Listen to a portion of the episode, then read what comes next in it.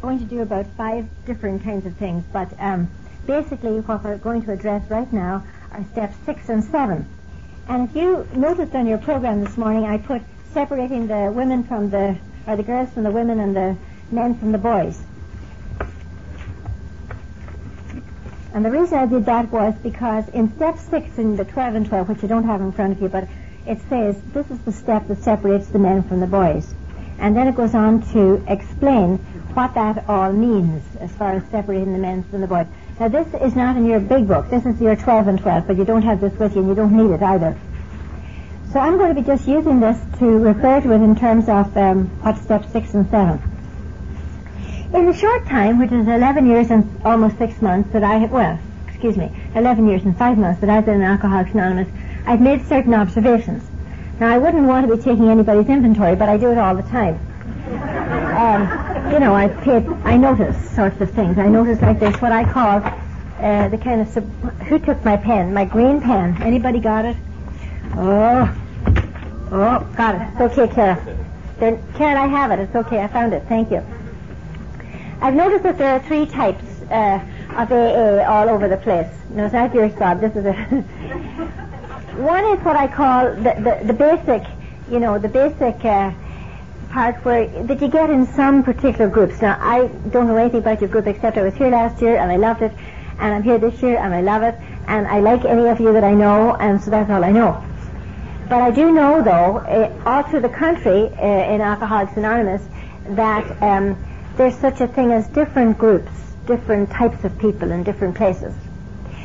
And um, I'm telling you this for want of a better way of saying it because sometimes I don't know what a group is for, what, what they're doing, and I don't know what's inside of anybody's head.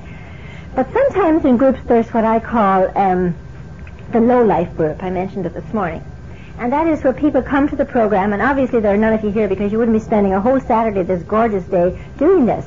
But low life is when people come to the program and they, all they're really looking for is a relationship. Have you ever seen any people like that? You've never seen that. It's only in California, I guess. That happens. And, and all their other energy kind of is going into relationships and figuring things out and breaking up relationships and getting into relationships. And I call that low life AA. Uh, then there's the second uh, bracket that I have. This is all my own inventory that I take of, of AA all through the country and other countries too. I just got back a few months ago. I was in Australia, so I took inventory over there too, and I take inventory in in uh, England and Ireland and all over.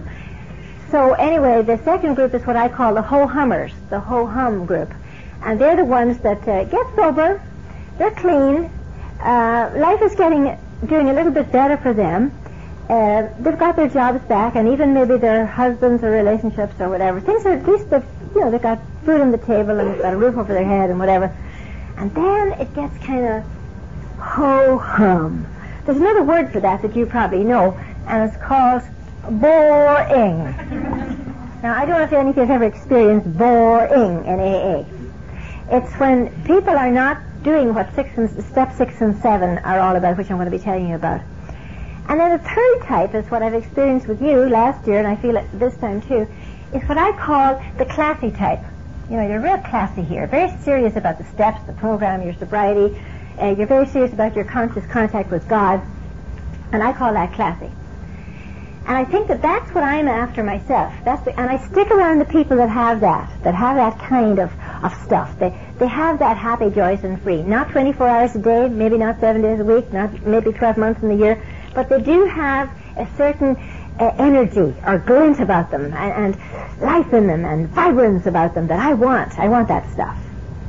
Like a positive attitude. Now, we did a lot of work earlier today in changing this thing here. This is called our head. Uh, you know, did you know that? And, and as I said to you several times already today, that my head would destroy me if it didn't need me for transportation. It really would. It would it would really be out to get me because in between my ears I can start up the greatest scenarios and they're going to do this and I'm going to do this and they have this and, pretty soon I've annihilated several people off the face of the earth. That's what I do. I come from the north of Ireland, by the way, where they fight all the time. That's where I was born and raised. So I don't know how not to fight. We'll be talking about that tomorrow when we do step 10, because one of the promises in step 10 is that we cease fighting. and we're in a position of neutrality. Can you believe that? Somebody like me ceasing fighting. But um, why I wanted to talk to you about the three types of AA in connection with um, step six and seven is that my experience has been that a lot of people in the program, they've told me this, that's how I know that. A lot of people have told me this, that they never get beyond step five. They never get beyond that. They, they think it's, they do step four, which is, you know, your written inventory, and then they give it away, and then it's goodbye, Charlie. I've done my bit. You know, I might do a little bit of 12 step work here and there, and maybe even a little bit of 13 step work too. Yeah, a little bit of fun there in between. But having to do with 6, 7, 8, 9, 10, and 11, you know, there's a kind of a, yeah, who needs that? You know, kind of goes off over their heads. So what we're going to talk about just briefly is the, the difference now here between the people who really merge into this whole business and get into working the steps and get the willingness to do some changing. Like it says in the back of your program, it, it says, the greatest revolution in our generation is the discovery that human beings, by changing the inner attitudes of their minds, I don't believe you can do that if you don't do all the steps. That's my personal belief. And I think it's the belief of the people who wrote the steps because it, the 12th step says that as the result of having done all these steps, that the first thing we get is a spiritual awakening. More consciousness, more energy. Because as we get conscious, we get energy. And I don't think there's one of you here sitting in this room today that wouldn't want more energy. It's kind of like money, you know? You can't be, you can't have too much energy, you can't have too much money, you can't be too thin. Is that the way it goes? Something like that. By changing the inner attitudes of their minds, therefore we can change the outer aspects of our lives. Isn't that wonderful when we get to know that? Step six is about, as you know here, it's about being entirely ready to have God remove all of these defects of character that we talked about in steps four and five. But what happens when we get to step six?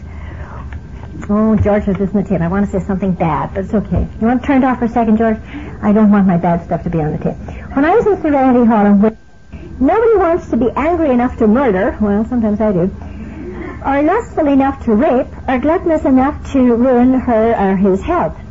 No one wants to be agonized by the chronic pain of envy or to be paralyzed by sloth. Of course, most human beings don't suffer these defects at these rock bottom levels. We who have escaped these extremes are apt to congratulate ourselves. What steps six and seven are about is the, the, the subtleties, the hidden sorts of things in there. Now, the book goes on to talk about it in the form of what some of you who might have come from a religious denomination, and in many religious de- denominations, they call that the seven deadly sins. The, the book refers to the seven deadly sins. And the seven deadly sins are really what I call the subtleties of the program, like in there. You know, the, the ones that don't look so bad. That they look okay. And we know we're not doing anything huge, but there's little sneaky things that creep up on us one of the deadly sins, I'm not going to go through them all, but one of them is, is, is the one, one, the first one, in fact, is called pride. Well, you know, there's, there's something kind of attractive, I think, about having a kind of a pride in your family and what you can accomplish or being responsible or showing what you can do or maybe even into bragging or, or power. We live in a kind of a, a society, I think, where, you know, it's a go-get-it society we're, we're almost challenged. Kids are challenged to do that at a very early age. How am I going to, you know, get through this thing called living in this big, wide world? And so it's hard for us to call it what it really is sometimes. And it isn't always that. But sometimes it can be ego taking over, the wrong form of ego. Like, as I've, I've told you before, and you've heard, I'm sure, standing for edging God out. And we move in again. We take the stage and we, we get the, into the driver's seat again and we start driving off and we start playing God again and, and we start being purposeful and we start getting into a tremendous amount of self-reliance. Now, some people think that if we're not self-reliant, that we're not responsible. But we in the program know the difference between being responsible for what we have to do and uh, relying totally and completely on ourselves. There's another one. I'm just going to do a couple of these. Greed is another one. Um, we could call that ambition. The, the sort of the dress-up name that we could call it. could be called ambition or getting ahead or did you ever see on anybody's bumper sticker the man or the person with the most toys wins? You know? Kind of subtle, isn't it? Like the acquisition of material goods and It's called, I, am taking care of my family. You know, we call it that. Oh, I'm taking care of my family. We have a kind of an attitude that um, the more I collect in my possession, the better off I'll be. And so on and so forth. To all of these, to all of these, when we look at these defects, we need to ask the question that we talked about this morning. After we talked about fear or one of the, the defects or one of the, the things in, in step four, we need to say, God, what kind of a woman do you want me to be? It's basic. Or what kind of a man do you want me to be, God? And when we get to that point where we can honestly say that and mean it, I think then we can get as far as step six, because we can then become entirely ready to have God remove all our defects of character. Things that get in the way of the clarity of God working in us, the clarity of the program. The kind of transparency where we have no hidden agendas in there, where we're cooking up something, or figuring out something. We're clear. We're transparent. We're, we've got a, a common problem and we have a unity of purpose and we're real sincere about doing that. Now, I don't know where you're at with any of this, but I know for myself that it takes constant monitoring. I need to monitor this constantly and monitor what goes on in my head on a, on a regular, regular basis. So when we get to that, we get what we need all along, what we needed right from the beginning, but we get even another degree of this, another degree of willingness. I ta- talked to you last night about the day in Serenity Hall in Whittier where I knelt uh, after I got home and I knelt and I prayed and I asked God to give me the willingness to change my attitude. That was the most miraculous thing I ever think ever happened to me. Because that was the beginning of a complete psychic change in me. When I became willing to have God do some changing in me, that was marvelous. It was really a, a wonderful uh, time. And it didn't happen suddenly. It's still happening. I have to become willing and willing and willing and willing. So step six is about continuing to become willing. And then step seven, I love telling you about this because that's when I found God. Now I told you last night, and I've told you before, I'm sure you've heard this said by me before, that I have had lots of study and lots of uh, programming in the ways of God. I've done lots of scripture study, lots of theological studies, lots of history, all sorts of studies to do with the things about God. And I knew a lot about God here in my head, but I was never able to make my head and my guts meet as far as God was concerned. And while I never, I really never believed in a punishing God, but I kind of believed that somehow God had my name up here. I don't know exactly how I got this idea, but you know, I did good stuff. He put a little check mark, maybe, and then oh, oh like he was going to trick me or something. I kind of feel that I, I felt that God was going to trick me. And as I told you last night, my own arrogant belief in my relationship with the higher power was that God was God and I was Mrs. God and I was in charge. And that's just the way it was. I had no problem with that. But when I got as far as step seven, after I became as willing as I knew how to be, I uh, knelt on my knees and I tried to say the prayer that's on page 76. And if you have a book there, you might want to just take a little look at that. Page 76 of the big book. And it says that the very first word in it is my, and the next one is creator. And if you, if you have it there, if you haven't, I'll be saying it anyhow. I want you to think about, you know, what God would say to you if you were to say that prayer and mean it. When we become willing, we, when we're ready, we say something like this. We say, My Creator, I am now willing, because we prayed for the willingness in step six and we assume we got it, that you should have all of me good and bad. Now, I believe that uh, when, I got to that point that I met God, and I want to describe this uh, religious experience that I had with you because it was marvelous. And if you haven't done step seven, I recommend it to you because it's absolutely a great freedom. What happened was, um, I was kneeling in my room. I have a nice, nice bedroom in my convent where I live in California. I was kneeling down, and I said, "My Creator, I'm now willing that you should have all of me, good and bad." And at that moment in time, my God appeared to me. Now, he didn't appear physically. There was no physical God there that I could touch. And I don't know why God wouldn't appear to me, but it hasn't happened yet. But uh, inside of my being, inside of my innermost being, inside of my psychic self, I saw like a father. I, or at least I had a sense of a father image. Now, remember I told you I grew up without a daddy, so I needed a father very badly. And it was like this father was saying to me, B, are you sure? Are you sure that you're now willing to have me, to, to come to me whether you're good or bad? And see, that was my problem. My problem was that I was trying to be perfect for God, and I just thought that I didn't know that you could really come. I, my self-esteem was so low. My lack of confidence in myself was so terribly low. And, and I said to God, my Creator, I'm not willing that you should have all of me good and bad. And my big Father God, who was huge and Irish, of course, um, said to me in my in, innermost, I said, B, are you sure? Are you sure that it's okay for you to come to me whether you're good or bad, or right or wrong, or true or false, or whatever, you know? Is, is it okay? And at that moment in time, I understood what it meant to be loved unconditionally by God. And that was a tremendous relief. And when I forget that today, I still go back and I do this very same thing all over again. And I recall and recapture that moment. And then I remembered that I spent most of my life uh, teaching other people about an uncondi- a God who had loved them unconditionally a God who would love them no matter what. I used to, I still do this. I used to give retreats to people and tell them, you know, about God loving them no matter what. No matter what they did, it was okay because God loved them and He wasn't going to hoard up their guilt or hold it against them. And I, w- I would tell people about the forgiving God, but I never believed it inside of myself because I always felt like that God forgot about me. That I was this little orphan girl who looked like Holly Hobbie. You know who Holly Hobbie is?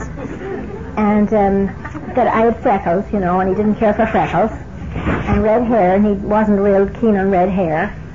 And somehow he forgot about me. And I always felt just that little bit different, a little tad plum out there somewhere. Not quite fitting, but always performing very well on the outside. That the outsides and the insides never matched.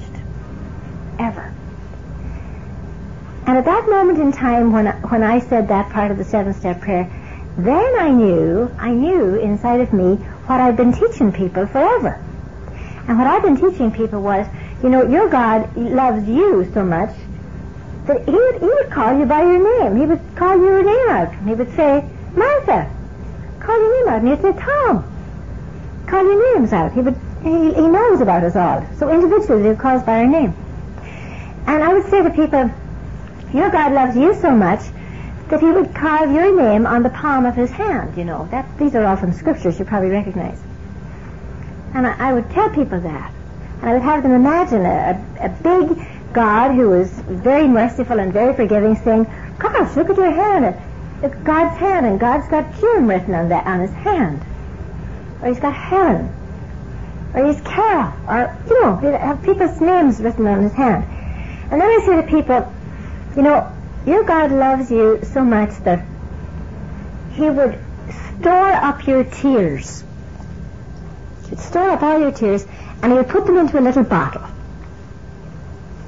And every once in a while He would take out this little bottle and He would look at that and He'd say, these are, these are Pat's tears, you know, or these are Anita's tears. And he, like, in other words, what I taught people was that God loved us individually with a kind of a real precious love.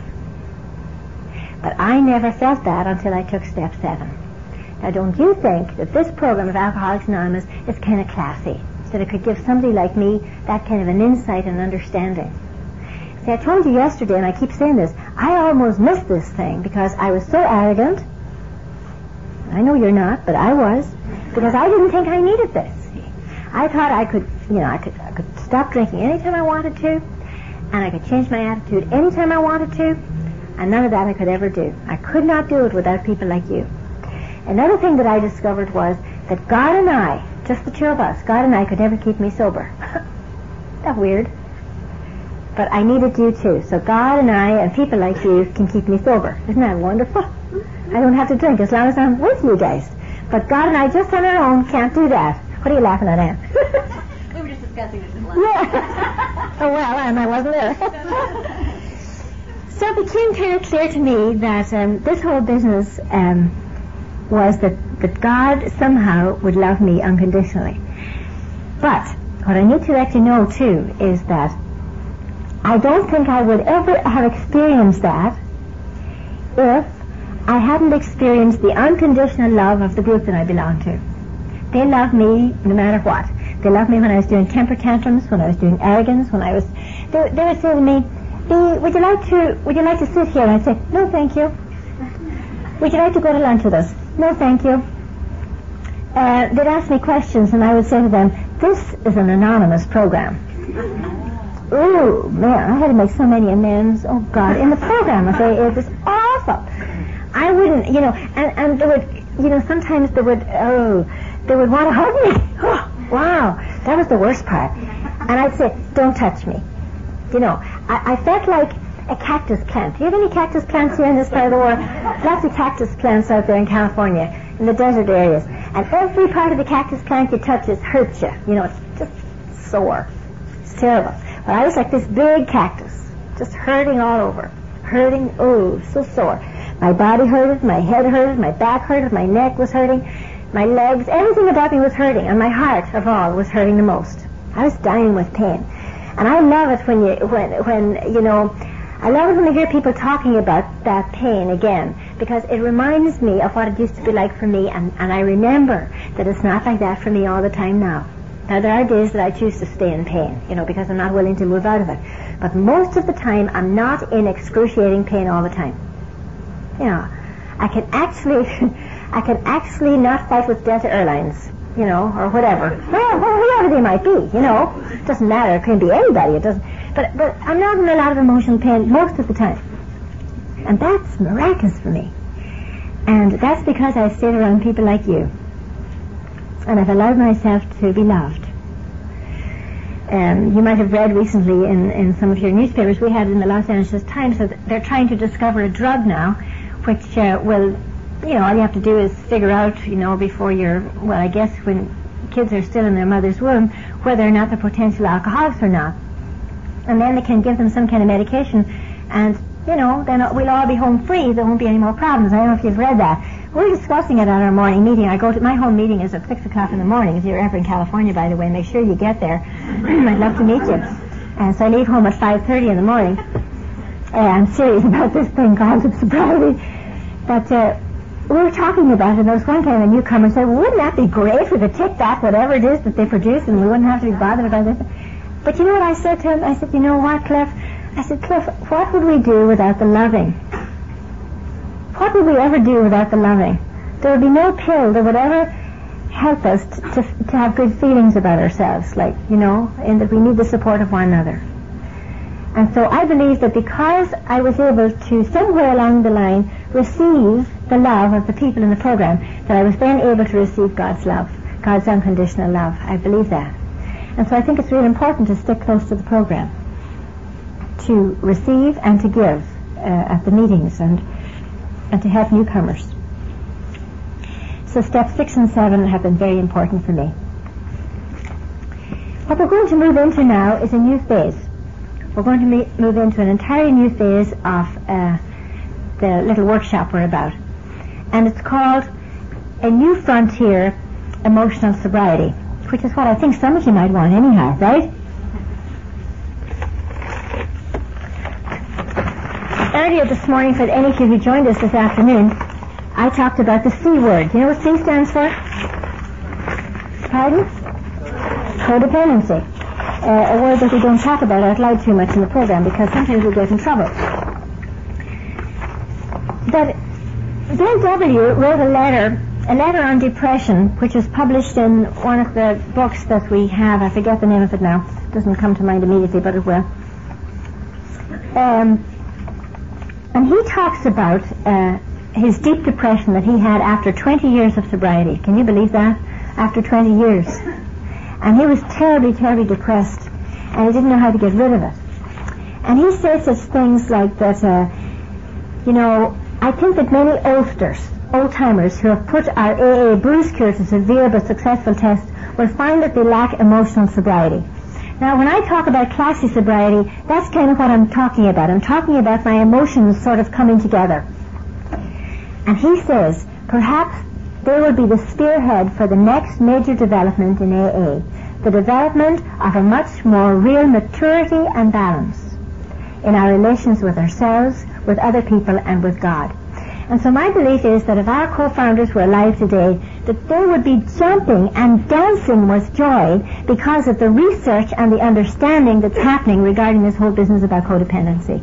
I believe that they would be thrilled because that's what he's talking about here. That they would be, we find out other ways because life goes on, you know. We get to read more, we get to hear more, we get to know more. We get to, we get people who are out there in the research field researching more of people who react people who came from dysfunctional families, how dysfunction works, what effect it has. We have people who have done statistics and research. You know, this real, I think this is very significant, this business about codependency. And I believe that basically, inside of all of us, the, the cry is, if, if they would only do it differently, then we'd feel better. You know? If they would only just be a little different from what they are. this is what he's talking about. And he says, since I began, I've taken immense wallops in all these areas because of my failure to grow up emotionally and spiritually. And then he talks about, you know, it's difficult uh, to be ungrown up when you're whatever you are, 40, 50, 60, 30 years of age, and what was appropriate at 17 years of age as an adolescent is not appropriate then. So he couldn't understand why and what was wrong with him and why he couldn't put all the 12 steps to work on all the other problems that he came up with. He couldn't understand that. And then he said, what does it mean it's better to be comforted than to be comforted, like the prayer of St. Francis? The St. Francis prayer? And then he realized something that's unbelievable, and, and certainly written in every codependency book that we have. He says, my basic flaw had always been dependence. And I think if he had known it, he would have said codependent. He didn't know. He, the, the, it was not a uh, buzzword of the 50s, you see. So he says, my basic flaw had always been dependence, almost absolute dependence on people or circumstances to supply me with prestige, security, and the like. Failing to get these things according to my perfectionistic dreams and specifications, I had fought for them. And when defeat came, so did my depression. Bill Wilson was like you and I probably are. He wanted what he wanted when he wanted it. Any of you like that here? I want what I want when I want it, okay? And so that was really hard for, for him when he came to that. And he says, I, I had over the years undergone a little spiritual development. The absolute quality of these um, dependencies had never been so starkly revealed. Reinforced by what grace I could secure in prayer, I found I had to exert every ounce of will and action to cut off these faulty emotional dependencies upon people upon AA, can you believe that? Indeed, upon any set of circumstances whatsoever.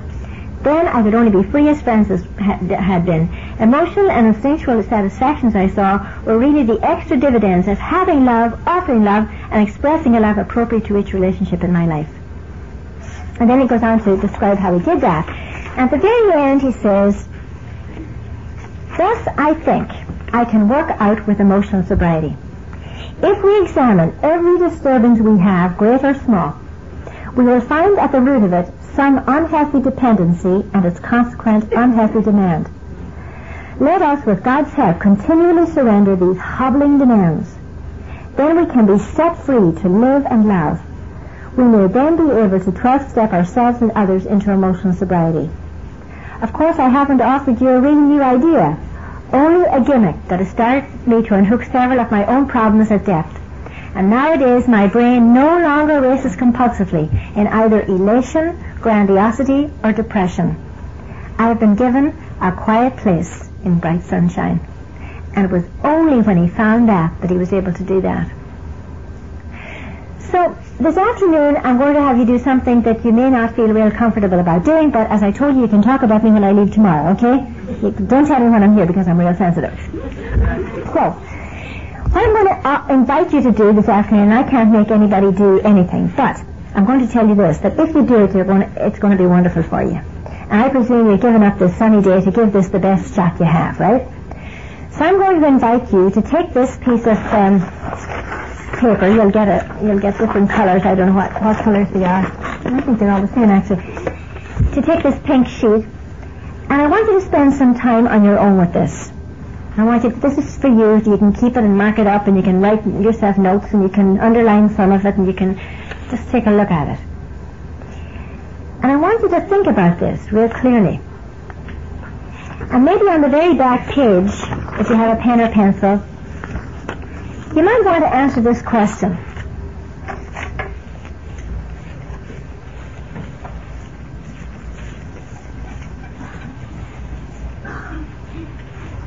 And this is the only time you get to play God now this whole weekend, okay? You will already have said the prayer, God, what kind of a woman do you want me to be?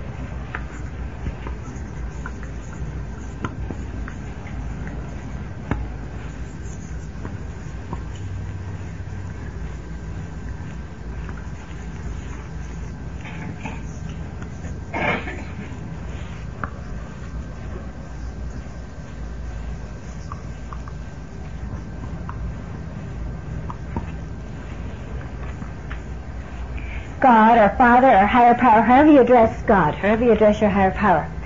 And on the back of this paper here, I want you to write down what you think God would say to you. What do you think God would say to you? You know, what kind of a person? You don't have to write it in sentences if you don't want to. Nobody's ever going to see this. This is totally for you. You can write it in words. You can think of words that would come to mind when you think what kind of a person, man or woman, that God wants you to be. Before you do that, though, I want you to take this article that I'm giving you to read and mull through it and, you know, like go outside and think about it or find a, a little corner here, you know, find one of the rooms, you can, whatever you want to do. And you're going to be given a good lump of time to do this in now. You're going to, you know, this is going to be a good space of time, okay? So I want you to assemble back in your groups at um, 3.20. 3.20. So you'll have all this time by yourself now. This is a wee bit hard. Some people find that a wee bit hard. Spend some time alone with God and just, just mull things over. Kind of, yeah, where am I at now with God and the program and whatever is asked of me. And then report back to your groups, and the groups are marked on the top of this. You'll see where you are, you know, group one, two, three, four, five, and 6 like this morning. And um, be with your group leaders then until 4 o'clock. And then we'll have a short break at four, or maybe at ten minutes to four or so. And you don't have to do any affirmations at the end of this group. I just want you to share what you got out of reading this in your group, or some highlight, or some word, or some sentence. And if you want to, you can share what you think, what kind of a person you think God wants you to be. But you don't have to. You can keep that personal if you want to. I also have appended on the back of this the prayer of St. Francis, if you'd like to take a look at that. Okay, can somebody help me now to pass these? Thanks, Carol. And said the bad word out loud, so I hope I didn't upset or shock any of you. Um, you might have heard it once or twice here in Dallas. Um, but anyway, what I'd like to do before I get into just briefly going over the promises that we all call the promises, we're going to do that and then we're going to finish for the day and resume again tomorrow at 9.30. Before I do that, I just want to do a little recap thing. For your continued reading and information on that C word that I mentioned a few times here today, and that I believe is absolutely filled in the big book. It's everywhere. That, that, reference to that whole business is from page 60, 61, 62, 63, all about codependency and about, uh, you know, people not doing it the way we thought it would, they should. And then for those of us who drank or used, we did that because we couldn't stand the pain. Or as to say in Australia where I was this last year, the pine. The pine was too great. And they would say, nine the pine. So we have to start learning to nine the pine. And when we do that, it starts getting better. But those of you who might want to do further study on this, and I know you're awfully, I know you have a lot available to you here in Dallas, and I know some of you have done a lot of study on all of this, and, and I'm not representing any any book company or any, I know nothing about anything, so I'm not, this is not, a, I'm just telling you, you can get further information. What I have found most helpful for myself and the groups that I work with um, are two books. Uh, one is called Codependent No More, which I'm sure many of you have read, and the sequel to that, which is called Beyond Codependency by um, Melody Beattie. Now, Beyond Codependency has some very good hints and tips for living, and uh, she does a whole chapter on boundaries. Boundaries meaning that where where you end and I begin. You know, sometimes we don't know when we're overstepping. We don't know when we're into a non-caring attitude or mode, and when we should be really helping out or whatever. And when am I not supposed to be cluttering around somebody? And when am I supposed to say no? And when am I, you know? And she does a real good thing on that. She does an awfully good chapter also on recycling, and she prefers to call it recycling rather than relapsing, because she said when we say relapse, we automatically mean that we were back to square one and we have lost out on everything we ever knew. And it's not the same in this whole area. When we talk about recycling, it means that we just simply do a couple of things. We say, whoops, I'm into it again. I'm into my codependency again. I'm into looking to people, places, and things to fix me. Or I'm looking to do people pleasing again. And we just simply acknowledge it. Or like I said a moment ago, we name it. We do it. We, we acknowledge it. This is the end of side one. Please turn your... And uh, then the second thing we do is um, we do what we do the least well and that is we nurture ourselves. Most of us do this real well. Most of us do. That's our. That's what we do best of all. We abandon. We abandon ourselves best of all because we don't think we were worth very much anyway to begin with, and uh, they always abandoned us. We thought or we felt, and um, we do that to ourselves first we abandon ourselves and we get we get into the I should have, I could have, I must, and we get into beating ourselves up again uh, when we need to really nurture ourselves. Uh, then, of course, there are all kinds of books on the addictive society and when society becomes an addict and all of that, which is all good material in terms of looking to see what kind of a mindset you come from. What if you came from a dysfunctional family? and you didn't come from a dysfunctional family, did you move into a dysfunctional relationship? Or are you in a dysfunctional job? I consider the, the Catholic Church to be the greatest dysfunctional uh, church there is. So there, it really is. It's tremendously dysfunctional. But it's okay. It's okay for us to say that and to, uh, you know, I mean, we really are screwed up. And, um, I mean, there's all these shoulds and woods and guilts and all of that, and, and even the people who, who are working on trying to, to move out of that, it's really hard. Uh, and it's hard to know the, the times and the places and the situations. Um, one book uh, that I think is uh, exceptionally good is by Anne Wilson Schaef. Some of you might have read some of her book, books. Uh, she's written a book on when society becomes an addict. And she ascertains that 96% of the population is um, codependent or dysfunctional. And the other 4% uh, are zombies. They wouldn't know the difference anyway. They're going... They're going to die wondering no matter what. You know, in Ireland we say if, if somebody's curious, we say in Ireland uh, we don't tell them everything that we need to, to tell them. We're very reticent about that. And uh, for an answer we would say, you'll probably die wondering. So the 4% will die wondering, and 96% of these people uh, will um, are probably in some kind of a codependency mode or an addictive mode and she talks about the addictive process as well as the substance addictions like alcohol and drugs and nicotine and caffeine and sugar. They're the five uh, substance addictions that she identifies. And then she goes into all the process addictions like work, perfectionism, control issues, uh, the need to be right, the need to be empowered, the need, all of these all of these issues, and she talks about an addictive process. We have one of the people in our convent who is uh, in the addictive process in that she loves to clean all the time. God, she drives you crazy. She's always cleaning the windows and the floor and shining everything up. You know, she's crazy. And I keep telling her she's a, she's an addict and she doesn't quite get it. Um, but there's great, that's what I, am talking about here. I'm not meaning to upset any of you, but I'm talking about the great research there is that we'll do anything, whether it's clean doorknobs or, or get into work or get into relationships or booze or drugs. Or, we'll do anything rather than feel. And what these people are right about this today, they call it non-living. And anything we do that's non-living takes away our energy. It robs us of our energy. And, and we, we can't get the verve and the, uh, the, the um, enthusiasm, the enthusiasm that we need to do to go ahead and do God's work. Just one other little tip, in case you're wondering if you're codependent or not, uh, and you probably aren't, but if you are, uh, Diane Fassel has written one of those books with um, Anne Wilson Schaef. This is what she says. She says that um, First of all, a codependent assumes, assumes that they know what's best for somebody else. They know, they make that assumption. Secondly, they make, make a decision that they're going to do something about that. Make a decision. Then they set about doing it. And then they do it. you know, to help to fix or to manipulate or maneuver. And then the fifth one is the crunch or the punchline, I think. And then when they do that, to help somebody else out, they sit back waiting to be thanked. That's, that's where the, where the crunch comes. That's the difference between somebody who does something for fun and for free. You know what I mean? We talk about examining your motives. When you think, oh my God, and for all the thanks I got. If any of you are literature scholars or English scholars, you, some of you might have read some of Shakespeare's plays. And he's written a play called Julius Caesar. And uh, Julius Caesar was killed uh, at the hand, I think, of Brutus. And Mark Antony, when he's delivering his big speech, he, he, he talks about the, it wasn't really the, the stab in Julius Caesar's heart that killed him, but it was the ingratitude that he died from, because he was his friend. And he said, ingratitude, the un- unkindest cut of all.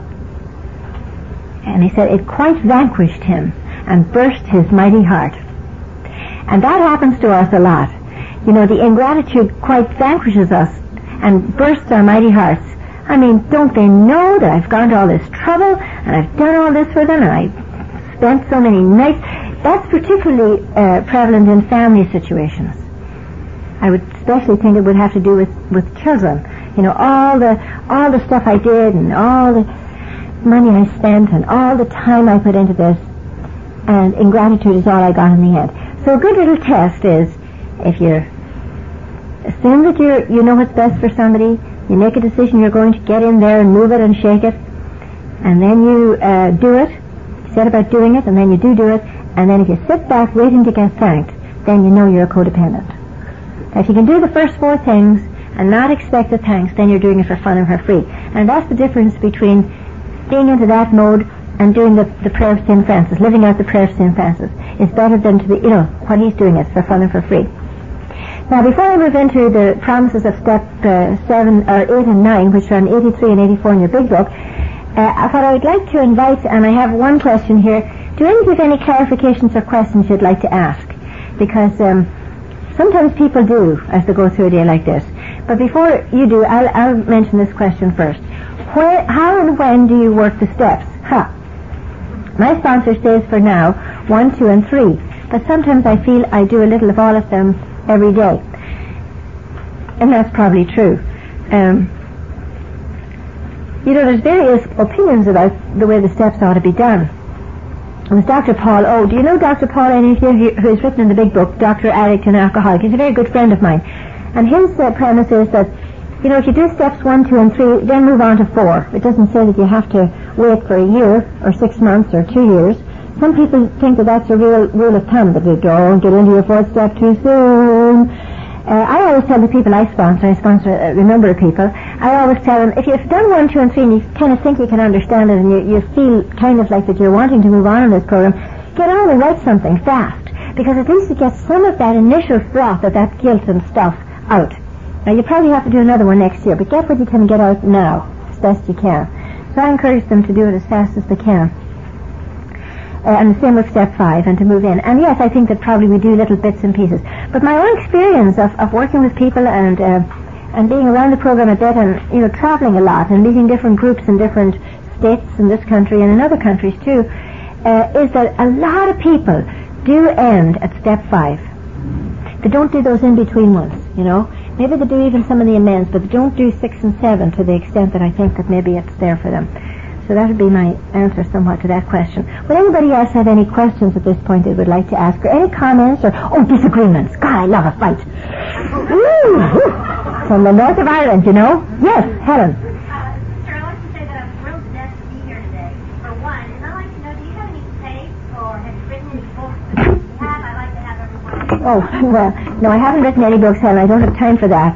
Because when I'm, when I'm traveling, I do an awful lot of reading, but I'm usually preparing for the next thing I'm going to be doing. And I don't prepare for this now because I have that done, but I'm doing all kinds of other things. Like, I'm giving a, a workshop in England the week after next on codependency.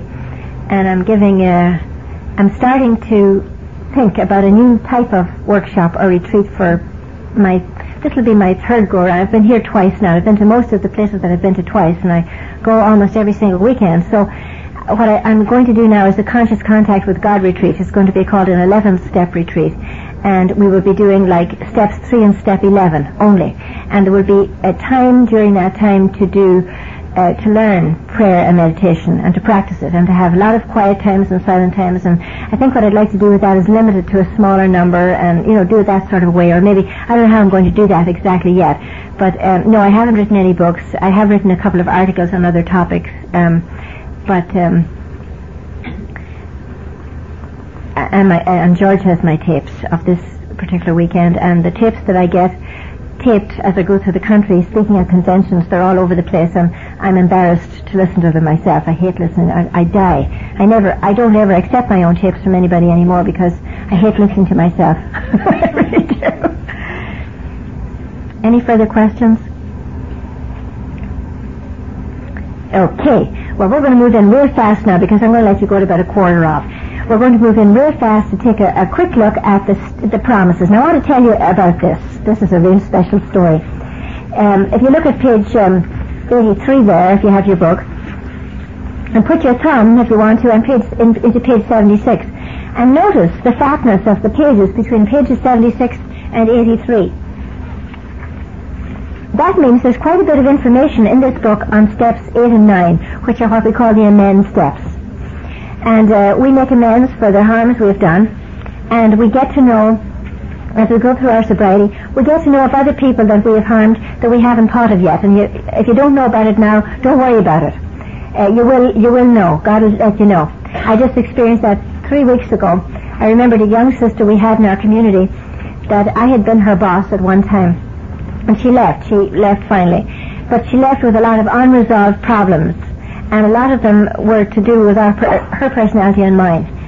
And I was driving on the freeway, or I'd been to a workshop on consciousness, and the people who were giving this workshop said, at the, at, at the, when they were doing the workshop, they said, you know, when you get into a state of consciousness, you'll be surprised that suddenly a memory will come to you, and you'll be you'll be wondering where did that come from. I haven't thought about that in years. I was driving home from this workshop, and I was in deep traffic on the freeway, and I thought of Patty, is her name, Patty. I thought, oh my God, I really need to make peace with Patty. Now, she hadn't bothered me. I hadn't kept awake at night over her or anything like that. And, and I knew if I gave it two thoughts that I wouldn't do it. You know, saying, oh, that's not a very good idea. Oh, no. God knows where she is. I won't be able to find her. But I, I knew I had her phone number, though. And so uh, I went home and I did it almost immediately.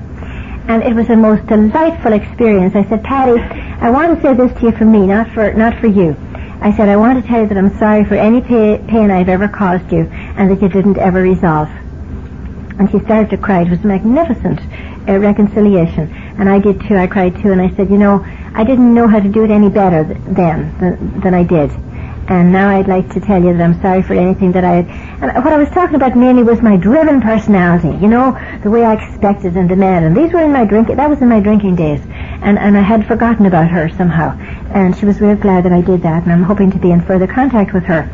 And so that sort of thing gets to be revealed. So I would draw your attention to the fact that there's a lot of pages there from page 76 to 83 that talks about this long period of reconstruction ahead and, sometimes we don't know it all all at once. We don't. We might know the initial people to whom we have to make amends, but we don't know all of the people to whom we have to make amends for a long time. And maybe that's just as well, because the God I understand is a very gentle God, and doesn't ask too much of me too soon, because I would die. I would die if I had to know it all at once.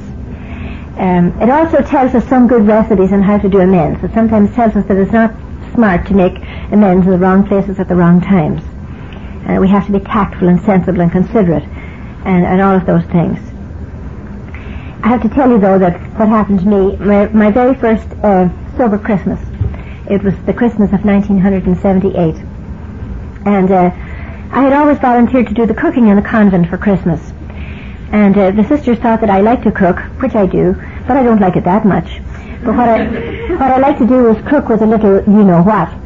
And um, if you're Irish, or maybe Italian, I don't know, but if you're Irish anyway, you can't cook without a little bit of the cracker there beside you, sipping on it and tasting it and putting it into the sauces and this and that and the other and the Christmas pudding and and the, the people in my environment, one of them was a was the pastor, and he had been hunting in Mexico, and he had hunted some geese, and so I was cooking geese that Christmas. on Christmas morning, it dawned on me that I would not be able to have my regular beverage, you know, because they told me that I couldn't drink. Although I had said in my head I will be drinking for Christmas. I did say that. And uh, the lady that I told this to, unfortunately or fortunately, she said, B, we don't do Christmas until the 25th of December. Thought that was a very wise thing she said. And this is about December the 11th. I told her that. So the only reason I wasn't drinking uh, was because I didn't want them to know that I couldn't do it. You know, I was just holding on with my toenails. It was just so hard for me not to drink. The obsession for alcohol didn't leave me until I became willing to follow the program as it was designed instead of a la Sister B, which is what I thought was the only way anything should be done. So anyway, um, this Christmas morning I was in our kitchen and oh my gosh, I didn't know how I was going to do this Christmas dinner. And I remember the women had said that there was going to be a, a meeting uh, in the women's group and that if anybody needed to, they could go at 10 o'clock. And so I was new, and so I decided to go to this woman's meeting. And there were only five of us. And we didn't have a, a room to go to because the place was closed that day, but we sat in somebody's car. Four, five of us, I believe. And one of the women had brought a, um, a, a flask or a thermos of coffee. And we had some goodies. And at that meeting, they read the promises on page 83 and 84. And I, I just couldn't believe this. You know, we are going to know a new freedom and a new happiness. I said, not me. I won't know anything new because I've blown all the chances I've been given for everything. And I didn't believe that I couldn't regret the past or wish to re- shut the door on it because I was positive that I would regret the past. And I knew I'd never understand the word serenity and that I would never know peace. And I figured I'd gone down the scale so far that I could never be beneficial to anybody. And I was feeling so useless and so full of self-pity that I never ever thought that they would ever disappear. And I was so encased and engrossed in my own self that I never thought I'd ever get out to be able to think about other people. And I was just so unhappy and I was in such pain. And I certainly did not believe that my whole attitude and outlook on life would change. I just didn't think that that would happen. And I didn't think that my fear of people and of economic insecurity would ever leave me. I was terribly afraid of people when I came to the program first. I was afraid to go to the market even. I was afraid to go to church. I was afraid to be in crowds and I was afraid to be by myself. I was so fearful. I was afraid to drive. And I had driven for years, but I just lost all my confidence and I, I was afraid to drive on the freeway. This is sober. You know, I was shaking most of the time. And you can't get very far in California if you can't drive because we don't have very much in the way of public transportation. And so I was petrified. And I said to my sponsor one day, how do I overcome the fear of driving? And she said, B, she said, what you do is you have to do the footwork. And I said, what's that? And she said, get in the car and turn on the key in the ignition and go. And go, she said. That's the footwork. And I said, but what happens when I'm getting on the freeway and all these people will be merging the same time as me? And she said, B, there will always be room for you if you put your hand out and believe that God's beside you. And you know, I've, I found that to happen. There's always room for me. There's always room if, if I believe that, if I'm not doing this thing all by myself. And then we will suddenly, we will intuitively know how to handle situations that used to baffle us. I love that one. Because um, in the work that I do, I don't do this work all day long, this kind of work. Um, I work in the diocese um, in Orange County. And that means I, I'm surrounded all day with, with uh, bishops and priests and then I go out there to the field and I serve the sisters. That's what I do for a living. But most of my administration work is working with clergy, and um, sometimes I find that very hard because they come from a, a male-dominated society, and um, and I believe that um, they don't treat me equally sometimes. And so I find I have to do what I call is raise their consciousness every once in a while, like every every half an hour. But, uh, you know, um, I get into situations that used to baffle me there. I, uh, part of the job I do actually is called conflict resolution. That's what I do. I help people to resolve conflict. And um, sometimes I'm, I am in situations that I think, God, you know, how can I do this? This is going to be a real toughie. And then suddenly, you know, I'll, I'll get this. We'll be talking about this a lot tomorrow. This sharpened sixth sense that we get through prayer and meditation is this intuition that as our energy level increases, we get intuitive. We get much more intuitive. And God speaks to us and shows us and teaches us how to handle situations that used to absolutely bowl us over. We get to walk through situations, we get to be in things that we could never have done, and only God can do that. And then suddenly, this is a great word, we will suddenly realize that God is doing for us what we could not do for ourselves. And what I discover is that there are just millions and millions of suddenlies that happen all the time. Suddenly, you know, and suddenly. Oh my goodness, I didn't think I could ever do that. I just, I didn't think that would ever, ever be possible. But before I finish that, I would like to pay, uh, to draw your attention to the very first part of that paragraph on page 83. I think the most important part is at the very beginning. It says, if we are painstaking about this phase of our development, in other words, this, this really doesn't come to us for free. We do have to work the steps. You know, we really do have to do all that, that stuff ahead of time in order to get this. And people say, well, I don't know about this new free when you have it. No, now we haven't done steps one through, you know, eight and nine. But the operative word there is if. If we're painstaking, and this phase of our development, you know, that it's ongoing, there's nothing, there's nothing finished about us, we definitely be amazed before we're halfway through. And then, are these extravagant promises? Uh-uh, we don't think so. They are being fulfilled among us, sometimes quickly, sometimes slowly. And the great promise there is they will always materialize if we work for them. You know, if, if we give it our all. What my observation has been of you people today is that you are. You're, you're that kind of people here. You're giving it your all. You're very serious about this thing. Very serious to give up a Saturday that's beautiful, I understand it's one of the few nice weekends you've had in a while.